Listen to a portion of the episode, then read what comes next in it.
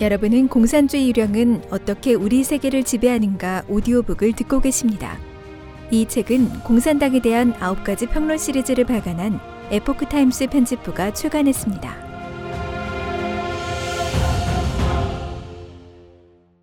제 12장 교육편 교육으로 우리 후손과 미래를 망치다. 머리말 교육은 개인의 행복은 물론 사회 안정, 국가 발전, 문명 존속 등의 문제와도 밀접한 관련이 있다. 인류 역사상 교육을 중시하지 않은 위대한 문명은 없다. 교육의 가장 중요한 사명은 도덕을 유지하는 동시에 신이 사람에게 전해준 문화를 보존해 신이 돌아오기를 기다리게 하는 데 있다. 교육은 또한 지식을 전파하고 기술을 배양하는 동시에 사회를 통합하고 존속시키는 기능을 한다. 좋은 교육을 받은 사람은 하늘을 공경하고 신을 믿으며 선한 인품과 덕성을 추구한다. 또한 인류 전통 문화를 깊이 이해하고 뛰어난 지적 기술적 역량을 구비한다. 그들은 사회 주류, 문명의 수호자로서 국가와 사회에 기여하고 행복한 삶을 영위할 것이며 그들은 아름다운 품행으로 신의 가호를 받을 것이다. 공산주의 악령이 인류를 멸망시키려면 인간과 신의 연결고리를 끊어야 한다. 그러기 위해 그것이 선택한 주요 전략 중 하나가 바로 전통교육을 파괴하는 것이다. 그리고 악령은 그 전략을 동양과 서양에서 다르게 펼쳤다. 동양에서는 전통문화 엘리트들을 학살해 문화 전승의 맥을 끊는 동시에 왜곡된 교육과 선전으로 기만하는 수법을 사용했다. 전통문화의 뿌리가 깊은 동양 국가에서는 기만 술책만으로는 전통교육을 쉽게 파괴할 수 없기 때문이다. 반면에 상대적으로 역사가 짧은 서양 국가에서는 침투와 변이 두 가지 방법을 사용했다. 공산악령은 교육을 앞세워 은밀하게 침투해 교육계 전반을 체계적으로 파괴함으로써 서양의 젊은 세대가 중국의 젊은이들보다 훨씬 더 심각하게 변이되게 했다. 2016년 미국 대선 과정을 통해 우리는 그 심각한 단면을 확인할 수 있다. 보수파 후보가 예상을 뒤엎고 당선되자 많은 사람이 충격에 휩싸였다. 선거 기간 중 주류 언론들이 줄곧 보수파 후보를 비방한 데다 여론조사가 그의 낙선을 기정사실화했기 때문이다. 특히 젊은 대학생들이 선거 결과를 받아들이지 못했고 그로 인해 대학 캠퍼스에서 어처구니 없는 상황이 벌어졌다. 일부 학생들은 두려움, 탈진 또는 트라우마 증상을 호소하며 수업을 취소하고 시험을 연기해달라고 요구했다. 학생들의 스트레스와 불안을 해소하기 위해 일부 명문대는 다양한 치유 프로그램을 제공했다. 여기에는 고무차륵놀이, 블록 쌓기, 색칠하기, 비눗방울 불기 등이 포함됐고 심지어 개나 고양이가 동원되기도 했다. 또한 많은 대학이 각종 심리 상담을 하고 단체를 결성해 선거 후 회복 또는 선거 후 리소스 및 도움과 같은 서비스를 제공했다. 당시 대학생들은 정상적인 선거 결과를 자연재해나 테러보다 더 끔찍스럽게 여겼다. 성숙한 정신력으로 스트레스를 감당해야 할 대학생들이 이렇듯 무지하고 허약하며 유치하게 변했다는 것은 미국 교육의 거대한 실패라고 하지 않을 수 없다. 미국 교육이 실패했다는 것은 바로 공산학력이 미국 교육을 망치려는 계획이 성공했음을 의미한다. 지난 수십 년간 미국 사회에서 발생한 사건 중 가장 가슴 아픈 일은 바로 공교육 체계의 전면적인 몰락이다. 이는 악마가 침투 방식으로 미국의 전통 교육을 뒤집어 엎은 결과다. 이 장에서는 자유사회, 특히 미국의 교육 시스템이 공산주의 악령에 침투당하는 일련의 과정을 살피고 문제점을 집중 분석한다. 독자들은 이를 기초로 우리나라 교육 영역의 실상도 정확히 진단할 수 있을 것이다. 공산주의 악령은 미국 교육계에 주로 다섯 가지 방면으로 침투했다. 첫째, 공산주의 이념을 젊은 세대에 직접 주입했다. 악령은 서구의 대학을 장악해 이데올로기를 지향하는 새로운 학과를 만드는 동시에 문학, 역사, 철학, 정치학, 경제학, 사회학, 인류학, 법률, 매스미디어 등 중요한 전통학과에 침투했다. 각종 변형된 마르크스주의가 학계의 지도 사상이 됐고 정치적 올바름이 교내 사상을 통제하는 지침이 됐다. 둘째, 젊은 세대가 전통 사상과 문화를 접촉하지 못하게 막았다. 따라서 전통 문화와 정통 사상, 진실한 역사와 문학 고전은 각종 방식으로 비방받으면서 비주류로 전락했다. 셋째, 유치원과 초등학교에서부터 학습 표준을 지속적으로 낮춰 젊은 세대의 읽고 쓰기 능력과 산술 능력을 떨어뜨렸다. 따라서 사고 능력과 지식 수준이 심각하게 저하돼 각종 문제를 논리적, 이성적으로 판단하기가 어렵게 됐고 교활하기 그지없는 악마의 계략을 꿰뚫어 보기는 더더욱 어렵게 됐다. 넷째, 저학년 때부터 각종 변이된 관념을 주입했다. 따라서 성장한 후에도 뿌리 내린 이런 관념을 알아채지 못하고 바로 잡지도 못한다. 다섯째, 학생들에게 이기, 탐욕, 방종 심리를 고취하고 반권위, 반전통의식을 길러주었다. 또한 자유관념을 키워 자아중심성과 특권의식을 부풀리고 다양한 견해를 이해하고 받아들이는 능력을 떨어뜨리고 심리적 포용 능력을 약화했다. 공산학령은 이 다섯 가지 목표를 거의 실현했다. 미국 대학에서는 좌파 이념이 주류가 됐고 다른 이념을 가진 학자는 거의 대학 강단에 서지 못하거나 자신의 전통 사상을 발표하지 못하는 환경이 조성됐다. 대학 4년간 이념 강화 훈련을 받은 수많은 젊은이가 자유주의와 진보주의에 물들어 무신론, 진화론, 유물주의를 사색 없이 받아들인다. 따라서 향락을 좇고 상식과 책임감이 부족하고 편협하고 유약한 눈송이 인간이 된다. 이로 인해 발생하는 가장 큰 폐해는 그들이 악마에게 기만당하는 주요 집단이 된다는 점이다. 그들이 일부 자유파 교조 외에 다른 사상은 잘 알지 못하는 데다 시야가 좁고 미국과 세계 역사를 제대로 알지 못하기 때문이다. 세계인의 눈에 미국은 여전히 교육 대국으로 비친다. 정치, 경제, 군사 초강국인 미국이 지난 한 세기 동안 이 부문에 편성한 예산 규모도 압도적으로 높지만 교육과학 부문에 투입한 비용 역시 전 세계 여타 국가를 능가했다. 2차 대전 이후 미국의 자유민주제도와 물질적 풍요가 전 세계 우수한 인재들을 끌어들였다. 미국의 과학 부문 역량은 여전히 세계 최고이며 이공계 대학원 교육과 직업 교육 수준 또한 독보적이다. 하지만 화려한 겉모습 뒤에는 거대한 위기가 숨어 있다. 이공계 대학원생 중 외국 유학생 비율이 매년 증가해 이미 미국 학생 수를 추월했다.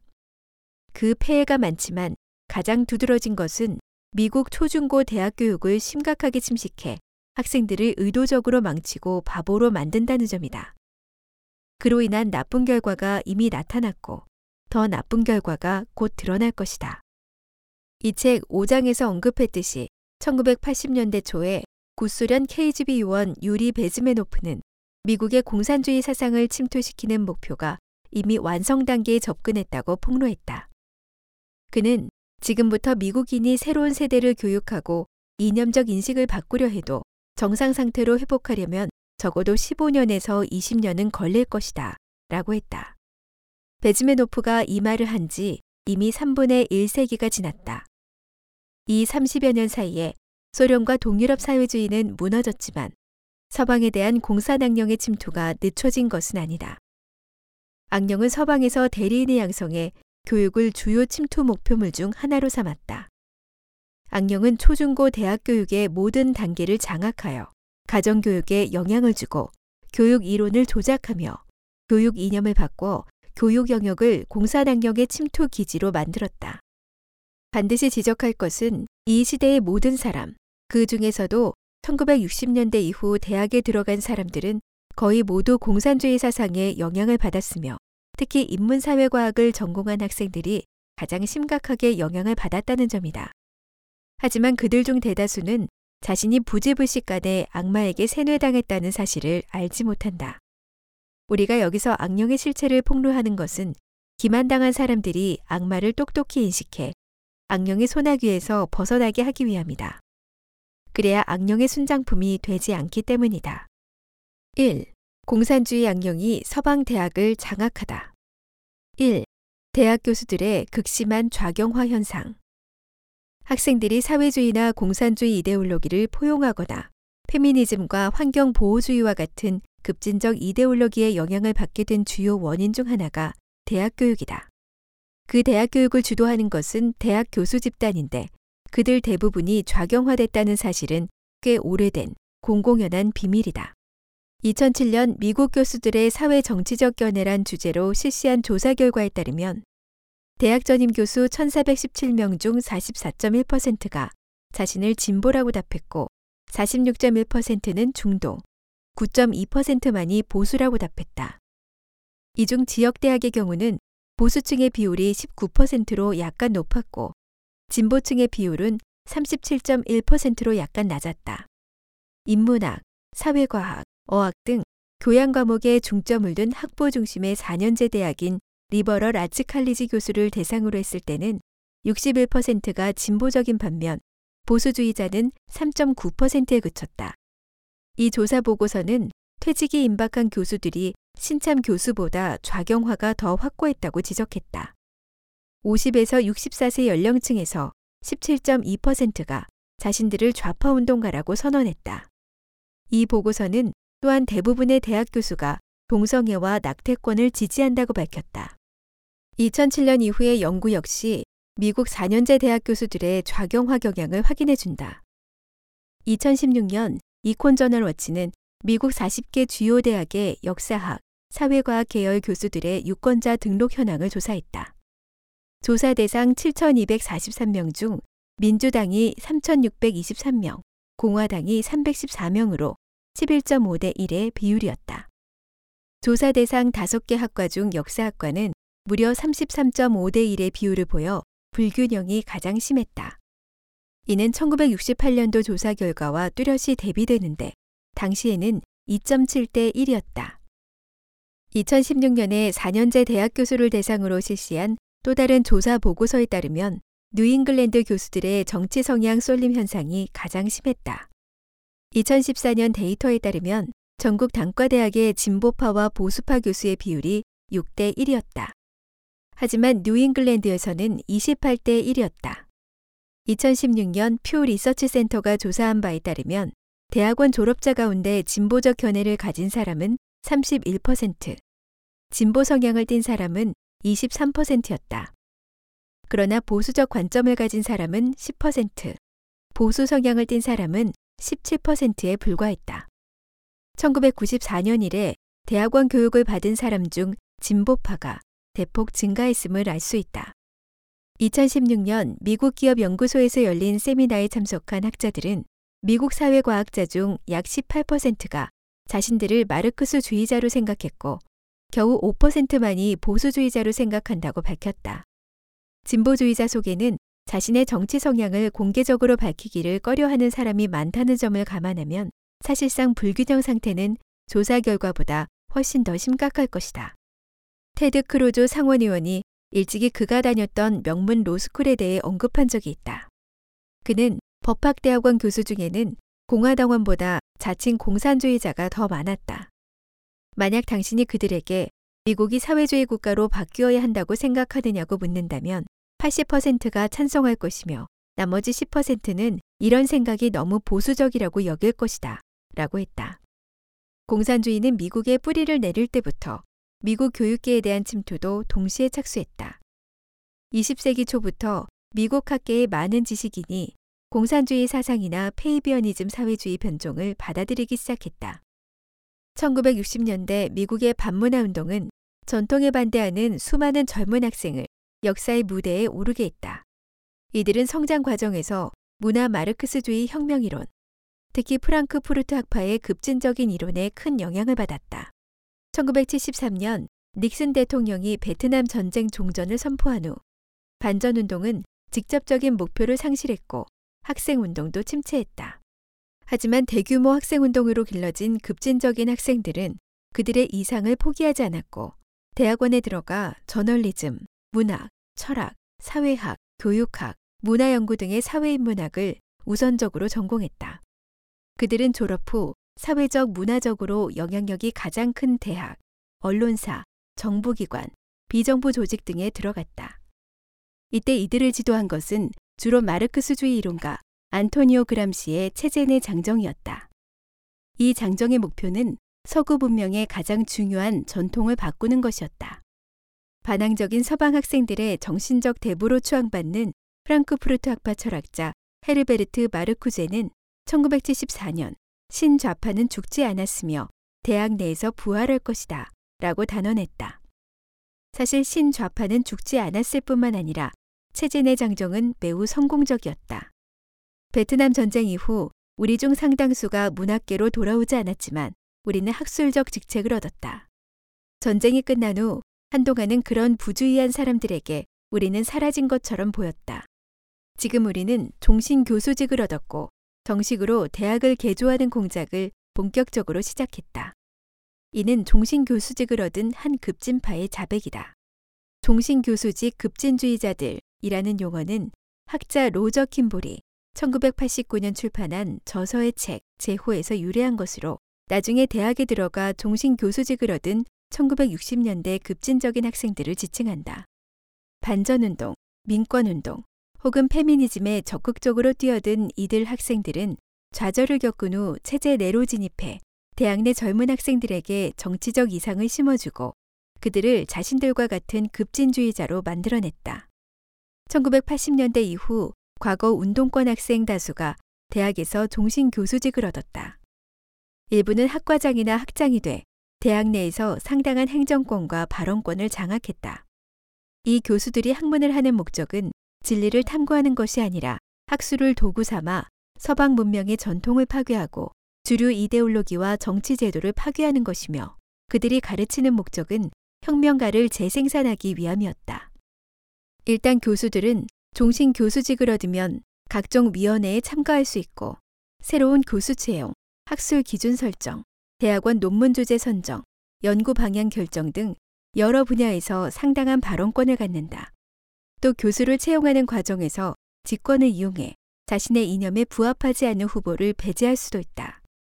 이리하여 전통 이념을 견제하면서 연구하고 강의하는 교수는 끊임없이 소외되고 밀려났다. 기성세대 교수들이 은퇴하면서 그들을 대신하는 젊은 교수들은 대부분 공산주의 사상에 세뇌된 좌파학자들로 변했다. 체제 내 장정 개념을 만들어낸 이탈리아의 마르크스주의 이론가 그람시는 지식인을 두 부류, 즉 전통적 지식인과 유기적 지식인으로 나눴다. 전자는 전통 문화와 사회 질서를 수호하는 핵심 역량이지만 후자는 신흥 계급이나 단체에 속하며 자신의 계급이 헤게모니를 쟁취하는 과정에서 창조적인 역할을 맡는다. 프롤레타리아는 유기적인 지식인을 이용해 문화 헤게모니를 탈취하고 최종적으로 정치적 헤게모니를 장악한다. 많은 종신교수직 급진주의자들은 자신들을 현 체제에 반대하는 유기적 지식인으로 규정했다. 그람시처럼 그들이 신봉하는 것은 철학자들은 단지 다른 방식으로 세상을 해석해 왔을 뿐이지만 요점은 세상을 바꾸는 데 있다는 마르크스의 사상이라는 것이다. 그들이 생각하는 교육은 지식과 인류 문명의 정화를 전수하는 것이 아니라 학생들에게 급진적인 정치 견해를 주입해 학생들을 사회운동가나 사회 정의의 전사로 만드는 것이다. 다시 말하면 학생들이 졸업한 후 현 체제에 대한 불만과 전통 문화에 대한 저항의식을 사회로 확산시키고 최종적으로는 모든 것을 파괴하는 혁명을 부르짖게 하는 것이 그들이 생각하는 교육의 본질이다. 2. 공산주의 이념으로 전통 학문을 변형시키다. 마르크스 레닌주의는 공산주의 국가의 모든 과목을 지도하는 이데올로기인 반면 서양에서는 전통적으로 학문적 자유를 핵심으로 한다. 서방 국가에서는 보편적인 도덕 기준과 학문적 규범 이외에는 특정한 지적 경향에 대한 편견이 있어서는 안 된다. 하지만 1930년대 이후 사회주의, 공산주의, 마르크스주의, 프랑크푸르트 학파와 같은 사상이 미국 대학에 대거 침투해 인문사회학계 전반에 심각한 영향을 미쳤다. 1. 혁명 논쟁에 점령당한 미국 인문학계. 희생자의 혁명. 정체성 연구의 대도와 자유주의 정신의 종말을 저술한 작가 브루스 바워가 미국 펜실베이니아 대학 역사학과 앨런 찰스 코어 교수에게 지난 수십 년간 미국 대학 인문학과에서 가장 큰 영향을 끼친 세 사람이 누구냐고 물은 적이 있다. 코어 교수는 즉각 책 세 권, 즉 안토니오 그람시의 옥중수고, 파울로 프레이리의 억눌린 자의 교육학, 프란츠 파농의 대지의 저주받은 사람들이 거의 모든 책임을 져야 한다고 대답했다. 악명 높은 이탈리아 마르크스주의자인 그람시의 책에 관해서는 앞장에서 이미 여러 차례 언급한 바 있어 여기서는 더 거론하지 않기로 한다. 브라질 교육이론가인 프레이리는 마르크스, 레닌, 마오쩌둥, 카스트로와 체게바라를 숭배한다. 그의 억눌린 자의 교육학은 1968년 처음 출판됐고 1970년 영문으로 출판돼 미국 교육학과의 필독서 중 하나가 됐다. 교육학자 소울스턴의 말에 따르면 이 책은 구체적인 교육 문제를 다루는 교육 전문 서적이 아니라 자본주의 패권을 타도하고 계급 없는 사회를 건립하자고 호소하는 일종의 유토피아적 정치 논문이다. 사실 프레이리가 거듭 강조하는 관점은 세계에는 오직 두 부류의 사람, 즉 억압하는 자와 억압받는 자가 존재하므로 억압받는 자는 과거처럼 교육을 받을 것이 아니라 그들의 비참한 상황에 눈을 뜨게 하고 반항심을 불러일으켜야 한다는 것이다. 카리브해의 프랑스령 마르티니크 섬에서 태어난 파농은 알제리에서 프랑스에 반대하는 민족 해방 전쟁에 참가했다. 1961년에 출판한 그의 저서 대지에 저주받은 사람들의 서문은 프랑스 실존주의 철학자이자 공산당원인 장폴 사르트르가 썼다. 사르트르는 자신의 사상을 이렇게 요약했다. 서양인들은 식민자이기 때문에 사악하고 서양인이 아닌 사람들은 착취당하는 피식민자이기 때문에 고상하다. 파농은 식민지 민중들에게 무장혁명을 일으켜 식민주의자들의 통치를 뒤엎어야 한다면서 이 과정에서 폭력은 인민을 하나로 단결시킨다. 개인 차원에서 폭력은 일종의 정화력이다. 그것은 지배받는 자들을 열등감과 절망감과 무기력 상태에서 해방하고 두려움을 없애주고 자존감을 회복시킨다고 했다. 사르트르는 파농의 사상을 깊이 이해하고 서문에 이렇게 썼다. 반란 초기에는 살인이 필수적이다. 유럽인 한 사람을 죽이는 것은 일석이조다. 억압하는 자와 억압받는 자가 동시에 한 명씩 줄어들고 남는 것은 사망자 한 명과 자유인 한 명이다. 살아남은 사람이 처음 느끼는 것은 발 아래 디디고 있는 국토다. 그람시와 프레이리, 파농의 사상은 계급투쟁의 시각으로 역사와 사회를 바라보도록 유도하는 현혹성과 선동성이 매우 강력하다. 일단 이런 계급적 증오심이 마음속에 자리 잡으면 학생들은 저항하는 심리로 정상사회의 모든 기구와 현상을 바라봄으로써 필연적으로 불만, 항의, 반란, 심지어 혁명으로 치닫게 된다. 누가 미국 대학 인문사회학과에 영향을 가장 많이 미쳤을까? 이에 대해서는 이견이 있을 수 있다. 하지만 마르크스주의, 프랑크푸르트 학파, 프로이트 이론, 포스트 모더니즘이 공산주의와 손잡고 미국 인문학계를 주도하고 있다는 데 대해서는 이견이 있을 수 없다. 2. 학계를 휩쓰는 공산주의 변종 이론. 1960년대 이후 미국 문학 계열의 연구 방식에 근본적인 변화가 생겼다. 전통적인 문학 비평은 고전 작품의 도덕적, 미학적 가치를 인정했으며 문학 작품을 읽는 것은 지식과 견문을 넓히고 도덕성을 고양하고 지적 취향을 키우는 수단이었다. 문학 연구자들에게는 문학 작품 자체가 우선이며 문학 이론은 이해와 해석을 돕는 부차적인 역할을 할 뿐이다. 1960년대에 반문화 운동이 들불처럼 번지던 시기에 학계에도 다양한 유형의 새로운 문학 이론이 등장했다. 형형색색의 철학, 심리학, 문학, 문화 이론이 판을 치면서 이론과 문학 작품의 관계가 역전됐다. 작품보다 이론의 우선권이 부여되고 작품은 이론의 유효성을 설명하기 위해 동원하는 연구 자료로 전락하고 말았다. 이 이론들의 실체는 대체 무엇인가? 그것은 철학, 심리학, 사회학, 정신분석학 등 전통적인 학과의 경계선을 허물고 사회와 문화를 총체적으로 설명하는 한 세트의 잡탕으로 만들었다. 문학이론가 조나단 컬러는 이론을 다음과 같이 해석했다. 이론은 종종 상식적인 관념을 맹렬히 공격하고 우리가 습관적으로 당연시하는 상식을 역사적으로 만들어진 것이라고 설명한다. 이런 이론은 너무나 자연스럽게 표현돼 우리는 그것이 하나의 이론에 불과하다는 것을 거의 알아차리지 못한다. 이론의 실상은 전통적 가정교육, 종교신앙, 윤리도덕에서 오는 옳고 그름, 선과 악, 미와 추악에 대한 이해를 거리낌 없이 경시하고 뒤집고 파괴하는 동시에 긍정적인 가치가 결여된 사악한 가치관으로 대체하는 도구에 불과하다. 이 이론들은 복잡하게 얽힌 학문적 포장을 벗겨내고 고전주의와 신구 마르크스주의, 프랑크푸르트 학파, 정신분석학, 해체주의, 포스트 구조주의, 포스트 모더니즘 등을 한데 모아 뒤섞어 놓은 괴물에 지나지 않는다. 다시 말해 이론은 마르크스주의와 여타 반전통적 이론과 한통속이며 이것들의 목적은 모두 인류 문명의 근간을 파괴하는 것이다. 즉 이론은 공산주의 악령이 서구 학원 내부에 침투하기 위해 이용하는 새로운 위장 도구에 불과하다. 1960년대 이후 공산주의는 문학, 역사, 철학 등의 분야에서 급속한 발전을 이루어 인문사회과학에서 우위를 확보했다. 실제로 이론과 비판 이론은 대체적으로 동일한 현상을 지칭한다. 학계에 새롭게 등장한 비판적 법률 연구, 비판적 인종 연구, 비판적 성 연구, 비판적 사회 연구, 비판적 과학 연구, 비판적 의학 연구는 모두 비판 이론을 응용한 것들이다.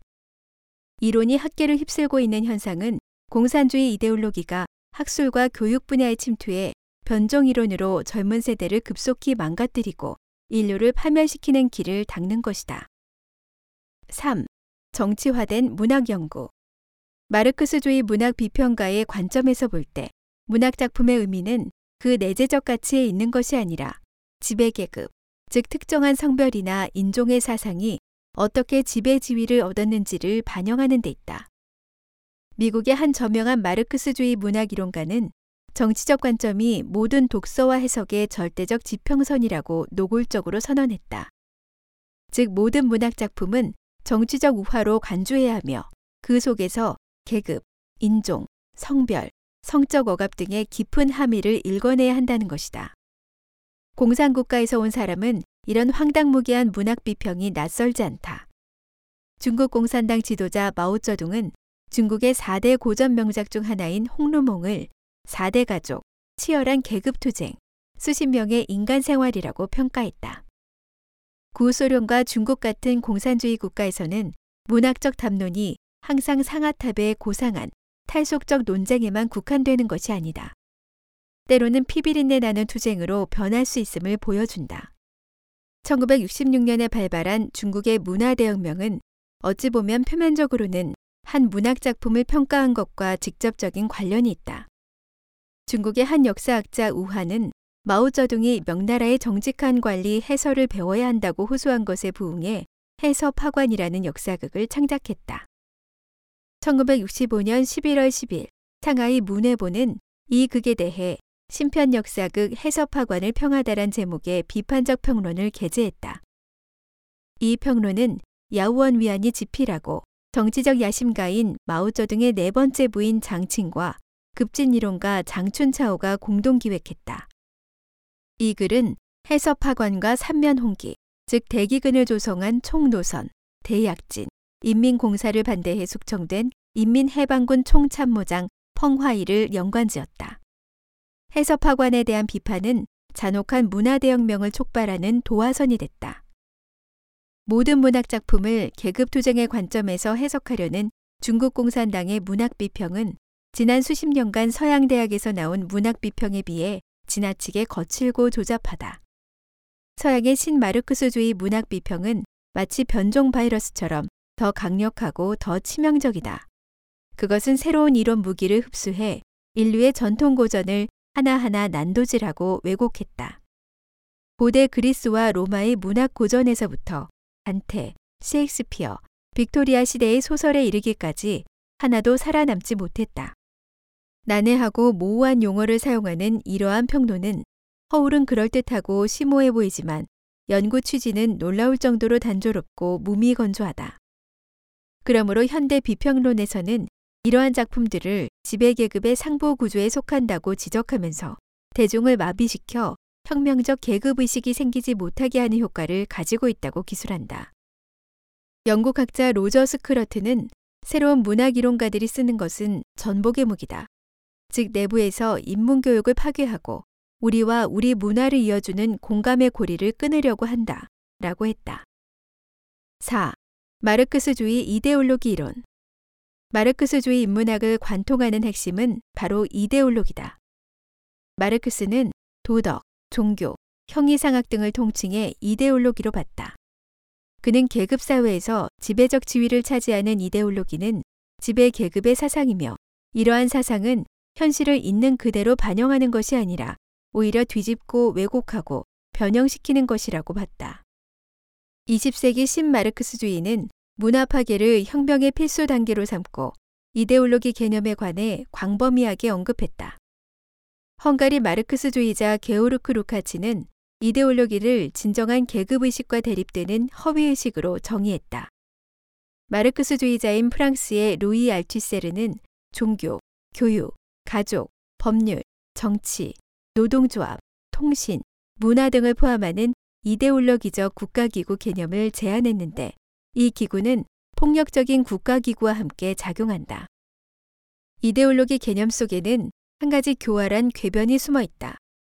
그 어떤 사회나 제도도 모두 폐단이 있을 수 있고 그것을 지적하고 바로잡을 필요가 있다. 하지만 알투세르와 여타 마르크스주의자들은 사회제도의 폐단과 결점을 구체적으로 지적하는 것이 아니라 사회제도 자체를 일률적으로 부정한다. 그들은 사회제도를 지배계급의 이익을 수호하는 상부 구조로 보기 때문이다. 하나의 명제가 참인지 거짓인지 옳고 그른지를 분석하는 것이 아니라 오히려 그 명제를 제출한 사람의 동기가 불순하다거나 나쁜 의도를 갖고 있다는 식으로 걸고 넘어지는 것은 이들의 흔한 논리적 오류로서 우물의 독타기와 같다. 독을 탄 우물물은 아무도 마실 수 없듯이 비방을 받아 나쁜 사람으로 매도되거나 인격살인을 당한 사람의 말은 그 말 자체의 진실 여부와는 관계없이 아무도 믿지 않는다. 알티세르의 이데올로기 비판은 바로 우물의 독타기를 한 것과 같이 확대하고 더 복잡하게 만든다. 알티세르의 이데올로기적 국가기구에 대한 포괄적인 개념은 인간 사회에 대해 극단적으로 적대시하고 전반적으로 부정하며 철저히 파멸하려는 공산주의의 의도를 반영한다. 이는 사실 공산주의 양령이 배후에서 이런 이데올로기적 인간을 조종해 인류 문화를 말살하려는 것이다. 마르크스주의 이데올로기 개념은 극단적으로 추상화된 법론으로 아무 가치도 없는 거짓 명제이며 그것의 작용은 전통적인 도덕적 가치를 단번에 말살하고자 하는 것이다. 마르크스주의자들은 표면적으로 도덕적 의분을 표현함으로써 그들의 본심을 감추고 생각이 단순한 수많은 사람들을 속이고 영향을 끼쳤다. 5. 포스트 모던 마르크스주의 1960년대 이후 프랑스 이론가 집단의 이론은 미국 학계에서 마르크스주의와 공산주의의 가장 강력한 사상 무기가 됐다. 그 대표적인 인물이 바로 자크 데리다와 미셸 푸코인데 최근 자료는 오늘날 그들의 영향력이 어느 정도인지 보여준다. 2007년 푸코는 2521회 인용돼 인문학 전문 서적 중 가장 많이 인용된 작가였다. 데리다는 1874회 인용되어 3위를 차지했다. 일부 평론가들은 포스트 모더니즘과 마르크스주의가 시사하는 것은 큰 공모 관계라고 말한다.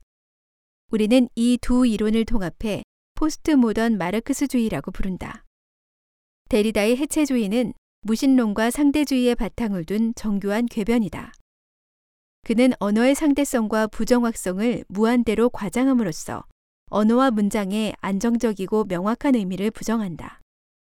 고대 그리스와 중국 선진 시기부터 많은 사람이 언급했다시피 언어는 다의성이 있고 작품은 다양한 해석이 가능하다.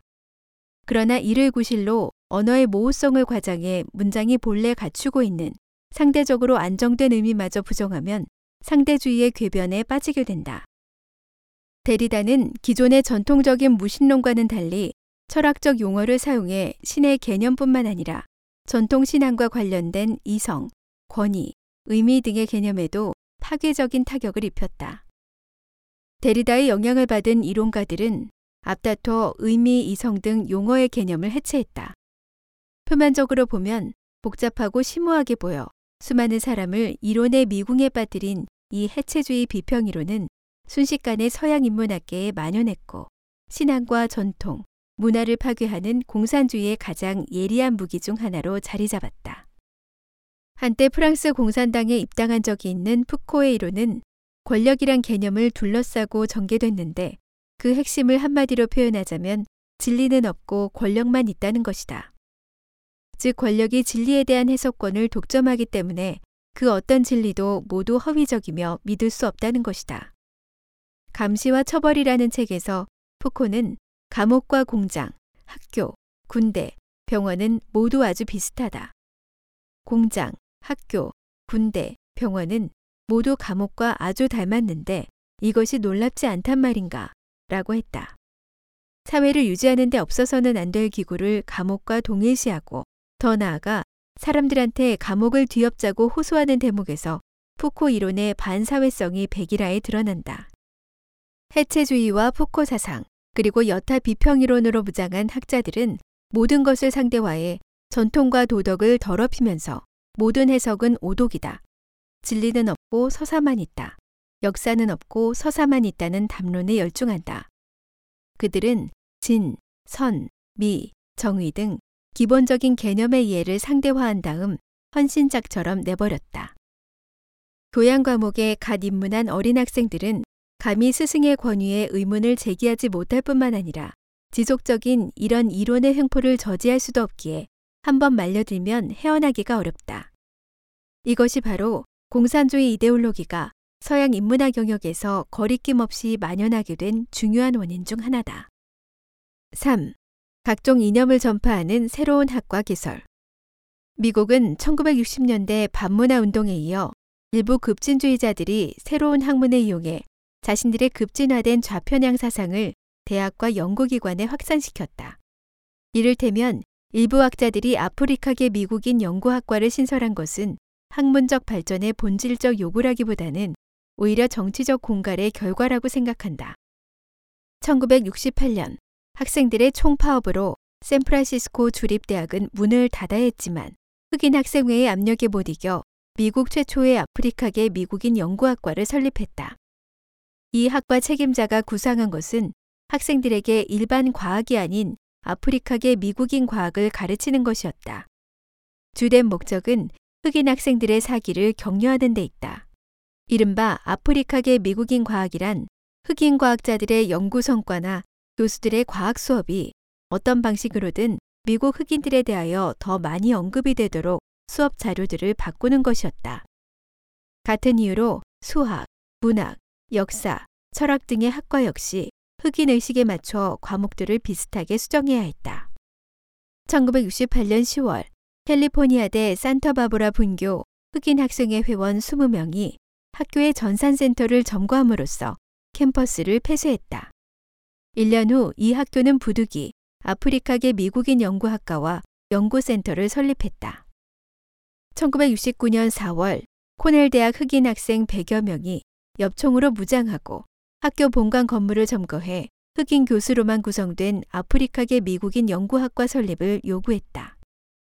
한 교수가 이들을 저지하기 위해 나서자 한 학생 대표가 3시간 후면 코넬 대학은 끝장입니다. 라며 위협했다. 결국 코넬 대학은 학생들과 타협해 미국에서 세 번째로 아프리카계 미국인 연구학과를 개설했다. 나중에 스탠퍼드대 후보연구소의 선임 연구원이 된 쉘비 스틸이 바로 각 대학의 아프리카계 미국인 연구학과를 개설하도록 부추긴 사람 중 한 명이다. 그는 여러 대학 책임자들이 시대 분위기에 이끌려 느끼는 백인의 죄책감이 너무 커 학생 대표들이 제출하는 어떤 요구도 들어줄 수밖에 없었다고 했다. 이 시기에 여성 연구, 라틴 아메리카 연구, 동성애 연구 등 수많은 전공이 당당하게 미국 대학에 진입했다. 오늘날 미국에는 이런 연구 프로젝트가 천여 개나 있다. 여성 연구학과의 기본 전제는 성별의 차이가 생물학적 차이의 결과라기보다는 사회적 구성의 결과라는 것이다. 여성은 역사적으로 남성과 가부장제의 억압을 받아왔다고 주장하면서 여성의 사회의식을 북돋우고 사회의 전면적인 변혁, 즉 혁명을 가져오는 것이 여성 연구학과의 가장 중요한 설립 취지라고 한다. 캘리포니아 대학 산타크루즈 캠퍼스의 한 페미니스트 교수는 유명한 공산당원 가정에서 자랐다. 그녀는 자신을 공산주의자이자 레즈비언 운동가라고 자랑스럽게 밝혔으며 1980년대부터 페미니즘을 가르치기 시작했다. 그녀는 마르크스의 역사 유물론을 성적 지향에까지 확대해 성적 지향을 정치 의식을 불러일으키는 행위로 간주했다. 그녀가 대학 교수가 된 이유는 한 공산당원이 그것이 혁명을 위한 당신의 임무라고 알려줬기 때문이다. 그녀 자신도 공개적으로 수업을 정치운동의 한 형태로 변화시켰다고 했다. 그녀는 이런 주장의 기초에 산타크루즈 분교의 페미니스트 연구학과를 만들었다. 그녀는 교과목 강의 개요에 여성 동성애는 페미니즘의 최고 형식이라고 썼다. 즉 성적 지향을 바꾸는 것이 최상급의 사회의식이라는 것이다. 미주리 대학은 4년 과정의 수업을 체계적으로 설치해 페미니즘, 문학, 성별, 평화를 좌파적 관점으로 보는 법을 가르쳤다. 이를테면 무법자 성별이란 과목은 성별을 자연적으로 생성되는 것이 아니라 특정 문화에서 만들어지는 것으로 보면서 학생들에게 성별에 따른 억압과 다중적 성 정체성에 대한 차별만을 주입한다. 5장에서 언급한 바와 같이 2차 세계대전 이후 서구의 반전운동은 공산주의 침투 공작의 영향을 많이 받았다. 1970년대 초부터 미국 대학에 새롭게 등장하기 시작한 평화학도 공산주의의 침투 전략과 관련이 있다. 학자인 데이비드 호로비츠와 야곱 락신은 미국 대학 내 평화학 관련 전문기구 250여 개를 연구한 결과 이들 단체가 본질적으로 학술적인 기구가 아닌 정치적 기구라고 결론 내렸다. 이 기구들은 학생들을 반전 좌파로 변모시키는 것이 주된 목적이었다. 그들은 평화학에서 널리 쓰이는 교과서, 평화와 분쟁 연구의 기초에 평화학 분야의 이념적 동기를 설명한다. 이 교과서는 세계적으로 가난과 기아 문제를 조성한 원인이 생산 부족이 아니라 분배의 불공평에 있다는 마르크스주의의 해석을 따랐다. 저자는 토지 소유주와 농산물 상인을 비난하며 그들의 탐욕이 수억 명을 기아 상태에 처하게 했다고 주장한다. 이 책은 비폭력을 표방했지만 프롤레타리아 혁명의 폭력에 대해서만큼은 반대하기는커녕 찬양을 아끼지 않았다. 책에서는 비록 쿠바는 지상 낙원이 아니며 일부 개인의 권리와 시민권이 광범위하게 존중받지 못하지만 쿠바 사례는 폭력혁명이 때로는 인민들에게 더 나은 생활 조건을 가져다 줄 수 있다는 것을 설명한다고 썼다. 하지만 카스트로의 폭정과 쿠바 혁명의 재앙적 결과는 이런 방구도 언급하지 않았다. 2001년 9.11 테러 이후 작성된 평화와 분쟁 연구도 테러의 문제점을 언급했다. 놀랍게도 이 책의 저자는 테러리스트에게 동정심을 표하려는 듯 테러리스트라는 단어에 따옴표를 붙였다. 이들은 자신들의 입장에 대해 이렇게 변명하고 있다. 테러리스트에 따옴표를 붙이는 것은 이 호칭을 당연시하는 독자들에게 거슬려 보일 수 있다. 우리가 테러의 공포를 희석하려는 것이 아니라 한 사람의 눈에 보이는 테러리스트가 다른 사람의 마음에 있는 자유의 전사라는 점을 지적함으로써 테러에 대한 도덕적 분노를 자제할 필요가 있음을 강조하기 위함이다. 학술 연구는 반드시 중립적이어야 하며 정치적 의제를 숨기지 말아야 한다. 하지만 이들 새로운 학문 분야에서는 이데올로기적 입장을 미리 설정해 놓았다. 여성학 교수들은 반드시 페미니즘을 신봉해야 하고 아프리카계 미국인에 대한 연구에 관여하는 교수는 흑인들의 낮은 정치적, 경제적, 문화적 지위가 백인의 차별로 조성된 것임을 믿어야 한다는 것이다. 그들의 존재 목적은 진리를 탐구하기 위한 것이 아니라 이데올로기를 주입하려는 것이다. 미국 문화혁명의 부산물인 이 신흥학과들은 일단 대학에 진입하면 예산을 더 많이 요구하고 정원을 더 늘려 규모를 확대하고 영향력을 키워나갔다. 이런 학과들은 이미 대학의 뿌리를 깊게 내려 쉽게 뽑아낼 수 없는 지경에 이르렀다. 반드시 지적해야 할 것은 이러한 새로운 학문 분야들이 공산주의 이념의 영향을 받은 나쁜 사상을 가진 사람들에 의해 만들어졌으며 그 목적은 사람들 사이에 갈등을 조장하고 증오를 부추겨 최종적으로 폭력혁명의 촉발 요건을 조성한다는 점이다. 그들은 자신들이 옹호한다고 주장하는 집단과 실제 별 관련이 없다. 4.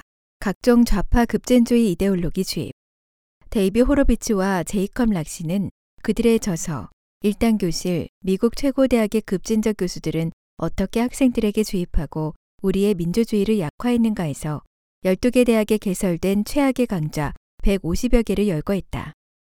이 강좌들은 그들의 정치적 의도를 학문적 언어로 포장해 감추지만 그들 중 일부는 기본적인 학문적 규범조차 무시함으로써 공산주의 국가에서 의무적으로 해야 하는 정치 과목처럼 만들었다. 캘리포니아 대학교 산타크루즈에서는 저항과 사회운동의 이론과 실천이라는 세미나 강좌를 개설했다. 강좌의 개요에는 이렇게 쓰여 있다. 이 세미나의 목적은 우리가 혁명을 조직하는 방법을 배우는 것이다. 우리는 과거와 현재의 지역사회가 세계 자본주의, 국가 억압, 인종차별을 포함한 권력체제에 저항하고 도전하며 전복하기 위해 무엇을 했는지에 관해 배울 것이다. 일리노이 대학 시카고 분교의 명예교수 빌 아이어스는 1960년대 민주사회 학생의 분파인 웨더맨의 지도자이자 극단적인 좌익분자였다. 1969년 미국 최초의 국내 테러 조직이 된 웨더맨은 인종 전쟁을 촉발하는 테러를 하도록 급진적인 학생들을 선동하는 데 주력했다. 이 조직은 미 의회의사당, 뉴욕시 경찰청, 펜타곤, 주 방위군 본부 등의 폭탄 공격을 감행했다. 가장 잘 알려진 아이어스의 명언에는 그의 극단적인 폭력성이 잘 드러나 있다. 모든 부자를 죽이고 그들의 차와 집을 부숴라. 혁명을 집으로 가져와 너희 부모를 죽여라. 이것이 바로 혁명이다. 아이어스의 학술 간행물 중의 관점도 그의 이력과 매우 일치한다. 그는 그의 글에서 우리는 청소년 폭력 범죄자에 대한 우리의 편견을 극복해야 한다고 주장했다. 미국 연방수사국이 아이어스를 체포하려 했으나 좌익 진보주의자들의 비호로 번번이 실패했다. 그는 1980년에 다시 등장해 법률의 허점을 타고 형사 처벌을 면했다. 그 후 아이어스는 일리노이대 시카고 분교의 교수가 돼 유아 조기 교육을 연구했다. 그의 정치적 관점은 조금도 변하지 않았고 그는 여전히 과거 폭탄 공격에 자부심을 가지고 있다. 아이어스는 부교수를 거쳐 교수로 승진했고 결국 이 대학 최고 영예인 특훈 교수와 대학 시니어 학자라는 칭호를 얻기에 이르렀다. 교수 승진에는 학부 및 대학원 교수들의 의결이 필요한데 이렇듯 승진 가도를 달렸다는 것은 대학이 그의 과거 테러 활동을 암묵적으로 인정하고 지지하고 있음을 뜻한다. 텍사스 주립대 미디어 학과의 한 부교수는 대학 웹사이트에 자신을 사회주의자이며 장기간의 활동가라고 공개했다. 그녀는 국제사회주의 조직의 일원이며 미국의 프롤레타리아 독재의 볼셰비키 당을 세우고 싶다고 했다. 그녀의 사이트에는 정치적 의제 중심의 다섯 가지 강좌가 나열돼 있다. 자신이 가르치는 미디어와 사회 변혁이란 강좌에서 그녀는 미국의 과거와 현재 진행 중인 운동을 변화시키는데 자신을 바칠 것을 권고한다고 했다. 5. 미국의 위대한 전통을 부정. 2014년 텍사스 공대의 한 학생 단체가 캠퍼스 내에서 다음의 세 가지 질문을 던지면서 설문조사를 했다. 누가 남북전쟁에서 이겼는가? 우리의 부통령은 누구인가? 우리는 어느 나라에서 독립했는가? 이는 미국의 정치와 역사에 관한 상식이지만 많은 학생이 답을 알지 못했다. 하지만 영화 스타들의 결혼이나 연애에 관한 세세한 부분은 속속들이 꿰고 있었다. 2008년 대학 연구소는 미국인 2,500여 명을 무작위로 조사한 결과 미국의 삼권 분립 기구를 정확히 아는 사람은 절반에 머물렀다. 2014년 전국 교육 진보 평가는 미국 역사를 제대로 아는 학생이 18%에 불과함을 발견했다. 또 일반 상식 33가지 문제를 테스트한 결과 71%가 49점 이하를 받았다.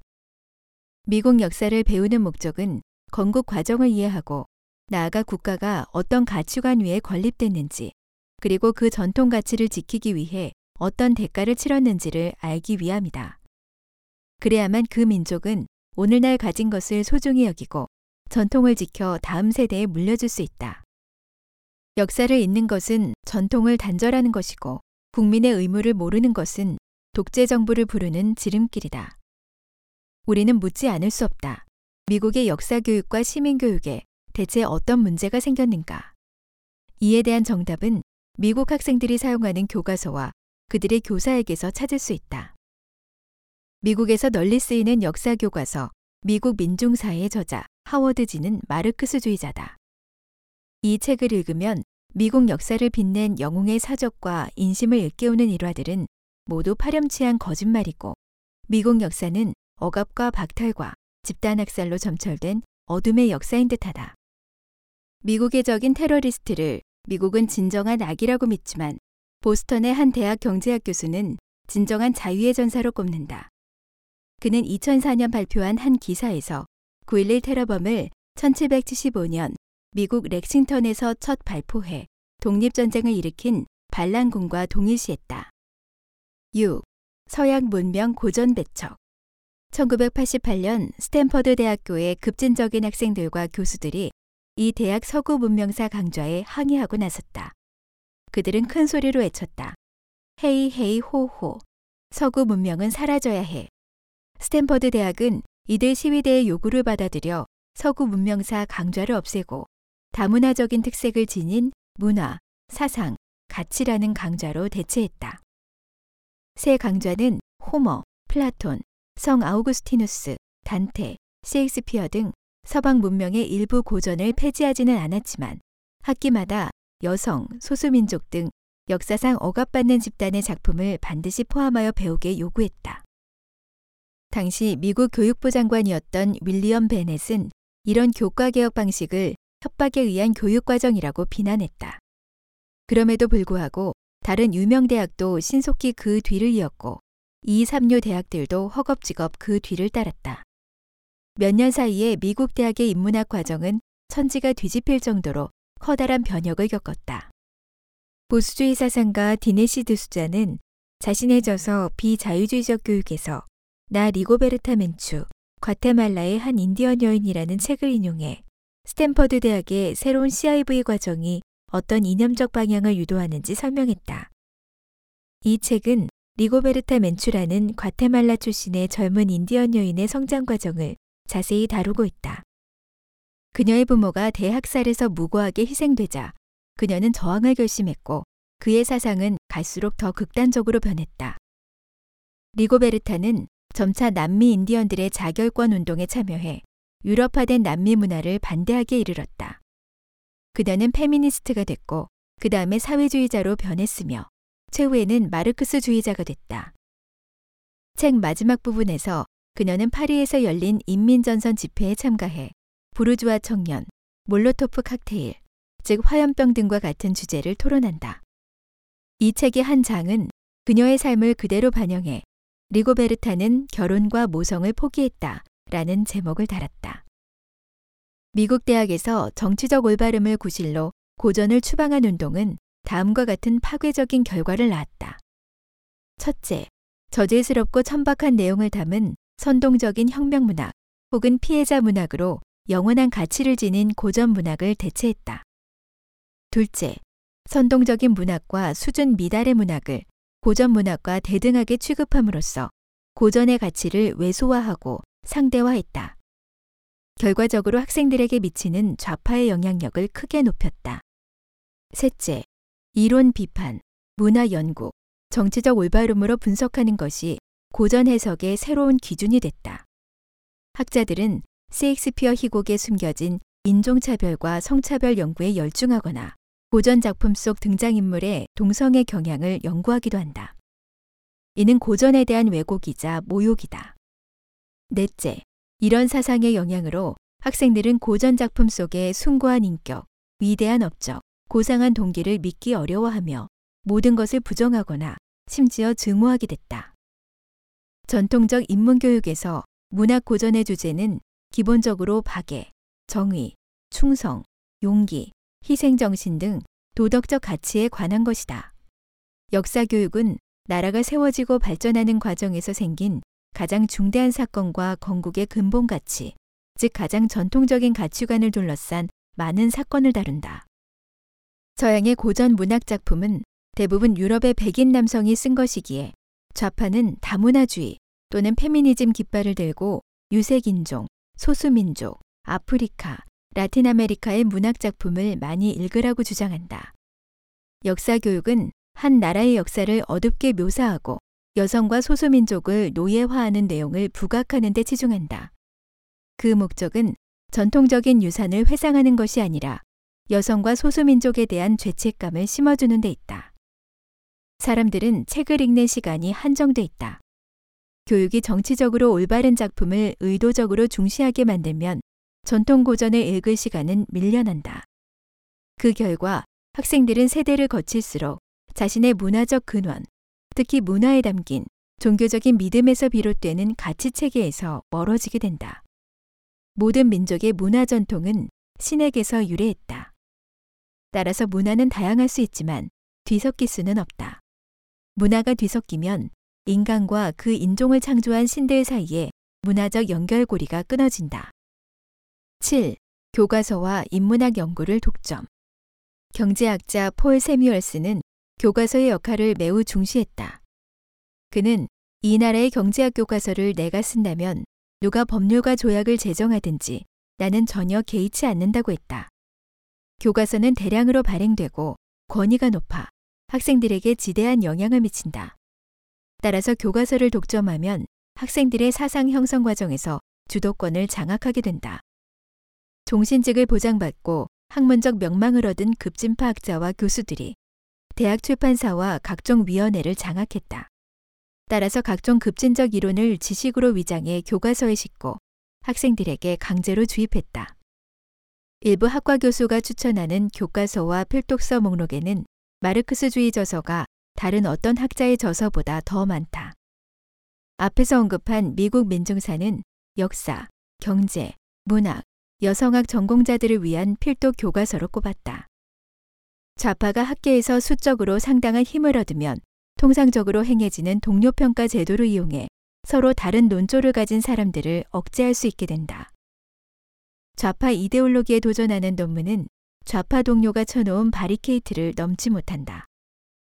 인문학의 많은 전문 학술지는 비판 이론을 충실히 따르는데 거기에는 난해한 학술 용어들로 채워진다. 하지만 주된 목적은 신과 전통 문화를 배척하고 기존의 사회, 정치, 경제 질서를 뒤엎는 혁명을 선동하는 데 있다. 일부 논문은 모든 전통적 윤리와 규범, 심지어 과학적 규범조차도 모두 사회적으로 구성된 것임을 입증하려고 한다. 즉 권력을 장악한 사람들이 그들 집단의 통치 지위를 수호하기 위해 그들의 주관적 표준을 보편적 가치로 포장하고 억지로 사회 민중들에게 강요한다. 1996년 뉴욕대 물리학과 앨런 소칼 교수는 듀크 대학에서 출판한 문화연구학술지 Social Text에 경계를 넘어서 양자 중력의 변형적 해석학을 위하여 라는 논문을 발표했다.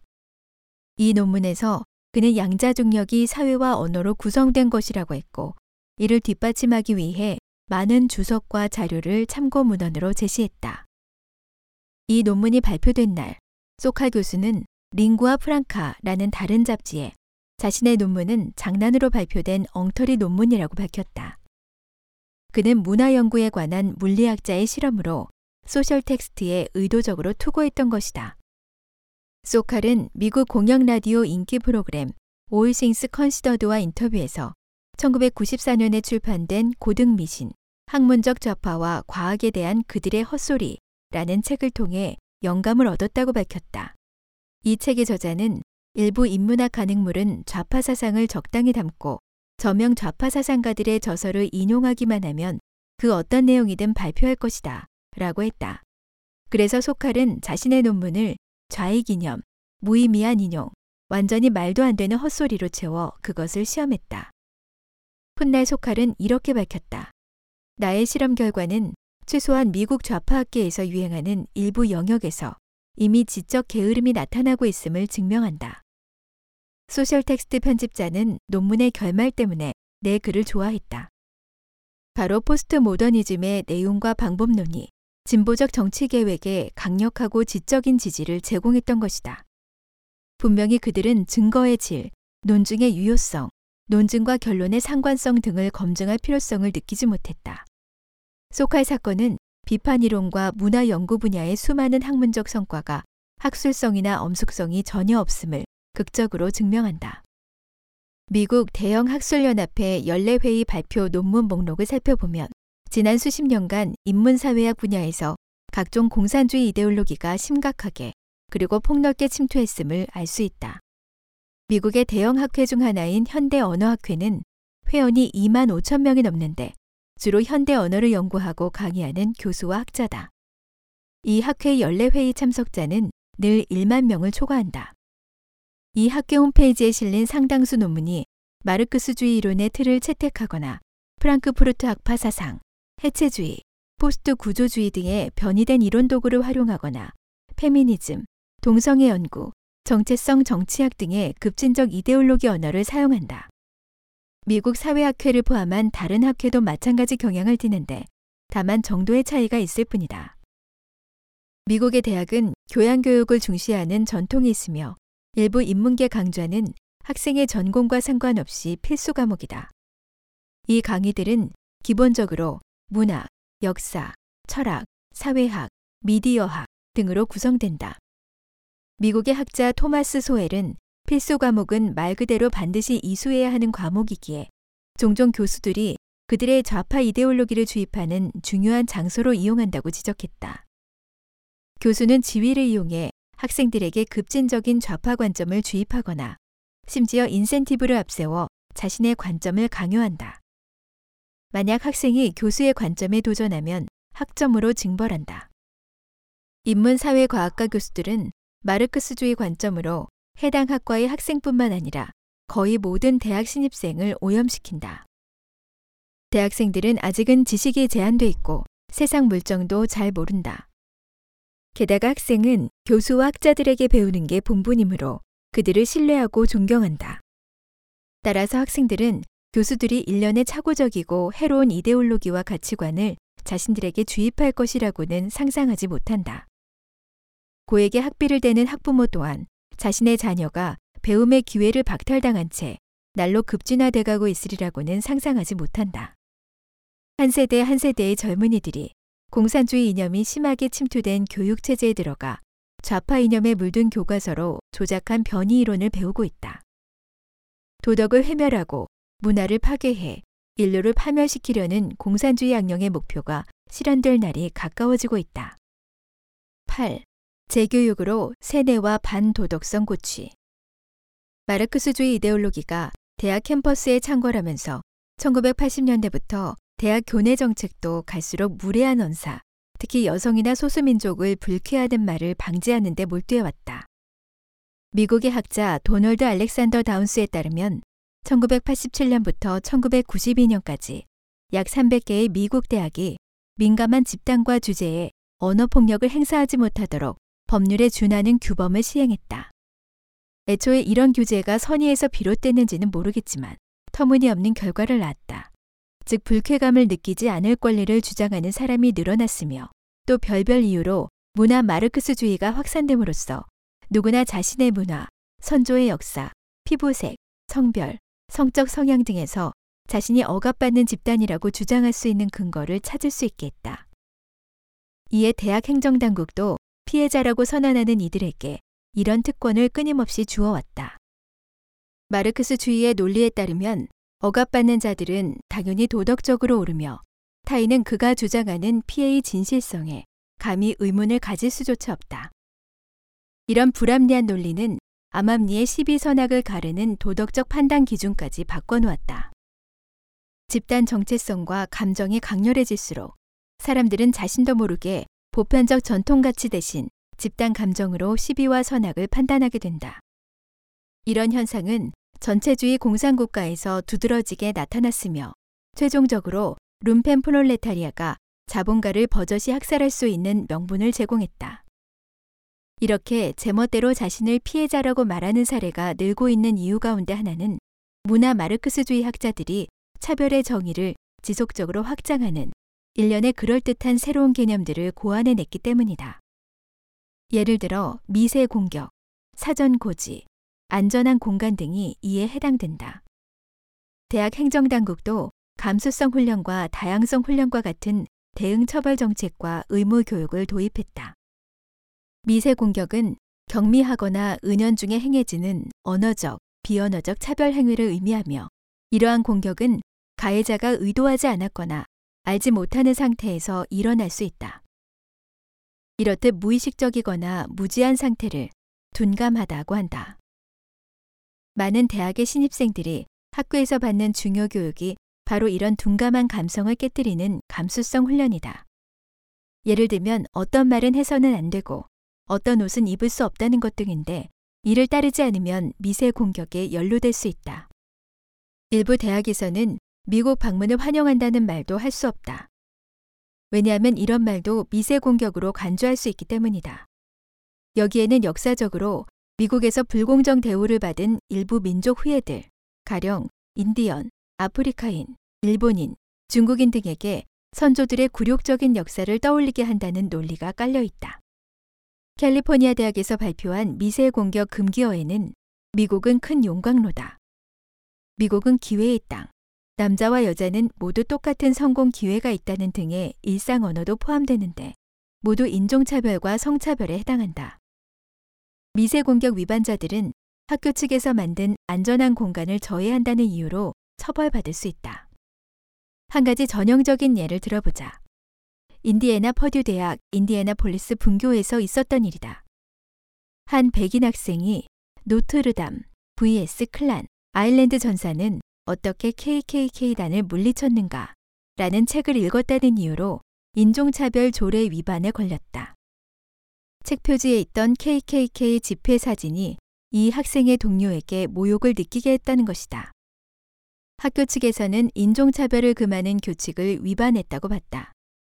나중에 학교 측은 이 학생의 항의와 다른 단체의 이의를 받아들여 학생에게 잘못이 없음을 인정했다.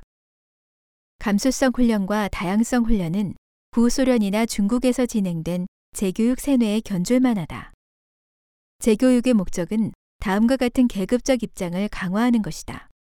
즉, 부르주아와 지주 계급은 자신이 속한 억압하는 계급의 일원으로서 그들의 원죄를 인식해야 하고 억압받는 계급은 억압적인 상태를 깨닫기 위해 부르주아 문화의 가상을 똑바로 인식해 그들의 내면화된 억압을 없애야 한다고 주장한다. 따라서 전통적 여성의 성별 신분은 전통 문화가 만들어낸 신화이며 공평은 백인의 전통 문화가 만들어낸 가상임을 깨달아 개인의 처지와 인종, 성별의 처지를 구분해야 한다고 교육한다. 또한 억압하는 계급의 입장에서 문제를 인식하는 것이 잘못임을 알기 위해 마르크스주의 계급 분석 방법을 배워야 한다고 주장한다. 그러므로 세계관을 개조하려면 완전히 마르크스주의의 입장에 서서 생각하고 행동해야 한다. 만약 계급 억압이나 계급 투쟁을 부정하는 언행을 하면 곧 엄벌에 처한다. 감수성 훈련은 사회적 불평등을 충분히 의식하고 억압받는 단체의 입장에 서서 말과 행동을 하도록 요구한다. 예컨대 2013년 노스웨스턴대는 모든 학생이 반드시 다양성 훈련 과정을 이수해야 졸업할 수 있도록 했다. 학교 지침에 따르면 이 과정을 이수한 학생은 비판적인 사고 능력을 확대하고 불공정한 시스템 속에서 자신의 위치를 인식하고 자신의 권력과 특권을 반성할 수 있다. 또 다른 대표적인 사례는 2007년 델라웨어 대학의 재교육 세뇌 프로그램이다. 대학 측은 기숙사 학생 7,000명을 이 프로그램에 의무적으로 참여시켰다. 학생들에게 정치, 인종, 성별, 환경 보호주의 등과 같은 일부 문제에 대해 특정한 관점을 받아들이도록 하기 위함이었다. 기숙사 사감은 모든 학생에게 일대의 설문지를 요구했다. 설문 중에는 인종과 성별에 관한 질문도 있었는데, 예를 들면 어떤 인종, 어떤 성별의 사람과 데이트를 하고 싶은가 하는 것 등이다. 이 설문조사의 직접적인 목적은 학생들에게 이 방면에 좀 더 개방적인 성향을 갖게 하는 데 있었다. 한 여학생은 언제 자신의 성적 정체성을 의식했는가? 라는 질문에 당신이 상관할 바가 아니다 라고 대답했다. 사감은 곧바로 이 상황을 학교 당국에 보고했다. 이러한 대규모 정치 세뇌는 신이 남겨준 도덕적 판단 기준을 뒤섞었을 뿐만 아니라 학생들의 자기중심적 개인주의 이념을 크게 강화시켰다. 어린 학생들은 이렇게 고도로 강화된 정치 환경에서 집단 감정을 이용해 자신의 고상한 개인적 목적을 달성할 수 있다는 것을 배운다. 자신이 억압받는 단체의 피해자라고 주장하기만 하면 멋대로 남을 고발하고 협박해 자신의 개인 목적을 달성할 수 있다. 그들은 만약 다른 사람의 관점이 자기와 다르면 차별당했다고 학교에 항의해 그의 입을 막아버릴 수 있다. 보수파 학생들의 신문에 자기가 좋아하지 않는 관점이 있다면 그 신문을 태워버릴 수도 있다. 차별당한다는 감정은 본래 주관적인 느낌이지만 지금은 그런 느낌이 객관적인 증거가 된다. 그래서 대학 교수들이 자칫 조심하지 않으면 지뢰를 밟을 수 있다. 하룻밤 사이에 학생들이 교수에게 강의 자료를 미리 사전 고지하라고 요구할 수 있다. 일부 주제나 자료가 학생들에게 부정적인 정서를 일으킬 수 있다고 주장하면 교수는 거절하지 못한다. 지난 수년간 세익스피어의 베니스의 상인이나 고대 로마 시인 오비디우스의 메타모르포시스와 같은 고전도 사전 고지 저서 리스트에 포함됐다. 어떤 학교에서는 학생들의 부정적인 반응을 촉발할 가능성이 있는 저서는 가능한 한 사용하지 말라고 권고한다. 이런 분위기에서 자라나는 많은 학생은 쉽게 자기중심적 의식이 팽배해 자신의 기분이 상하지 않는 것에만 집중한다. 학교 내에서 끊임없이 강화된 집단의식이 학생들에게 독립적인 사고와 개인적 책임을 이해하지 못하게 만든다. 그들은 1960년대의 급진적인 학생들처럼 전통을 반대하고 심지어 성문란, 알코올 중독, 마약 중독에 빠져든다. 하지만 그들의 냉소적인 겉모습 뒤에는 연약한 마음과 영혼들이 있다. 책임감이 없는 것은 말할 것도 없고 그 어떤 타격이나 좌절도 감당하지 못한다.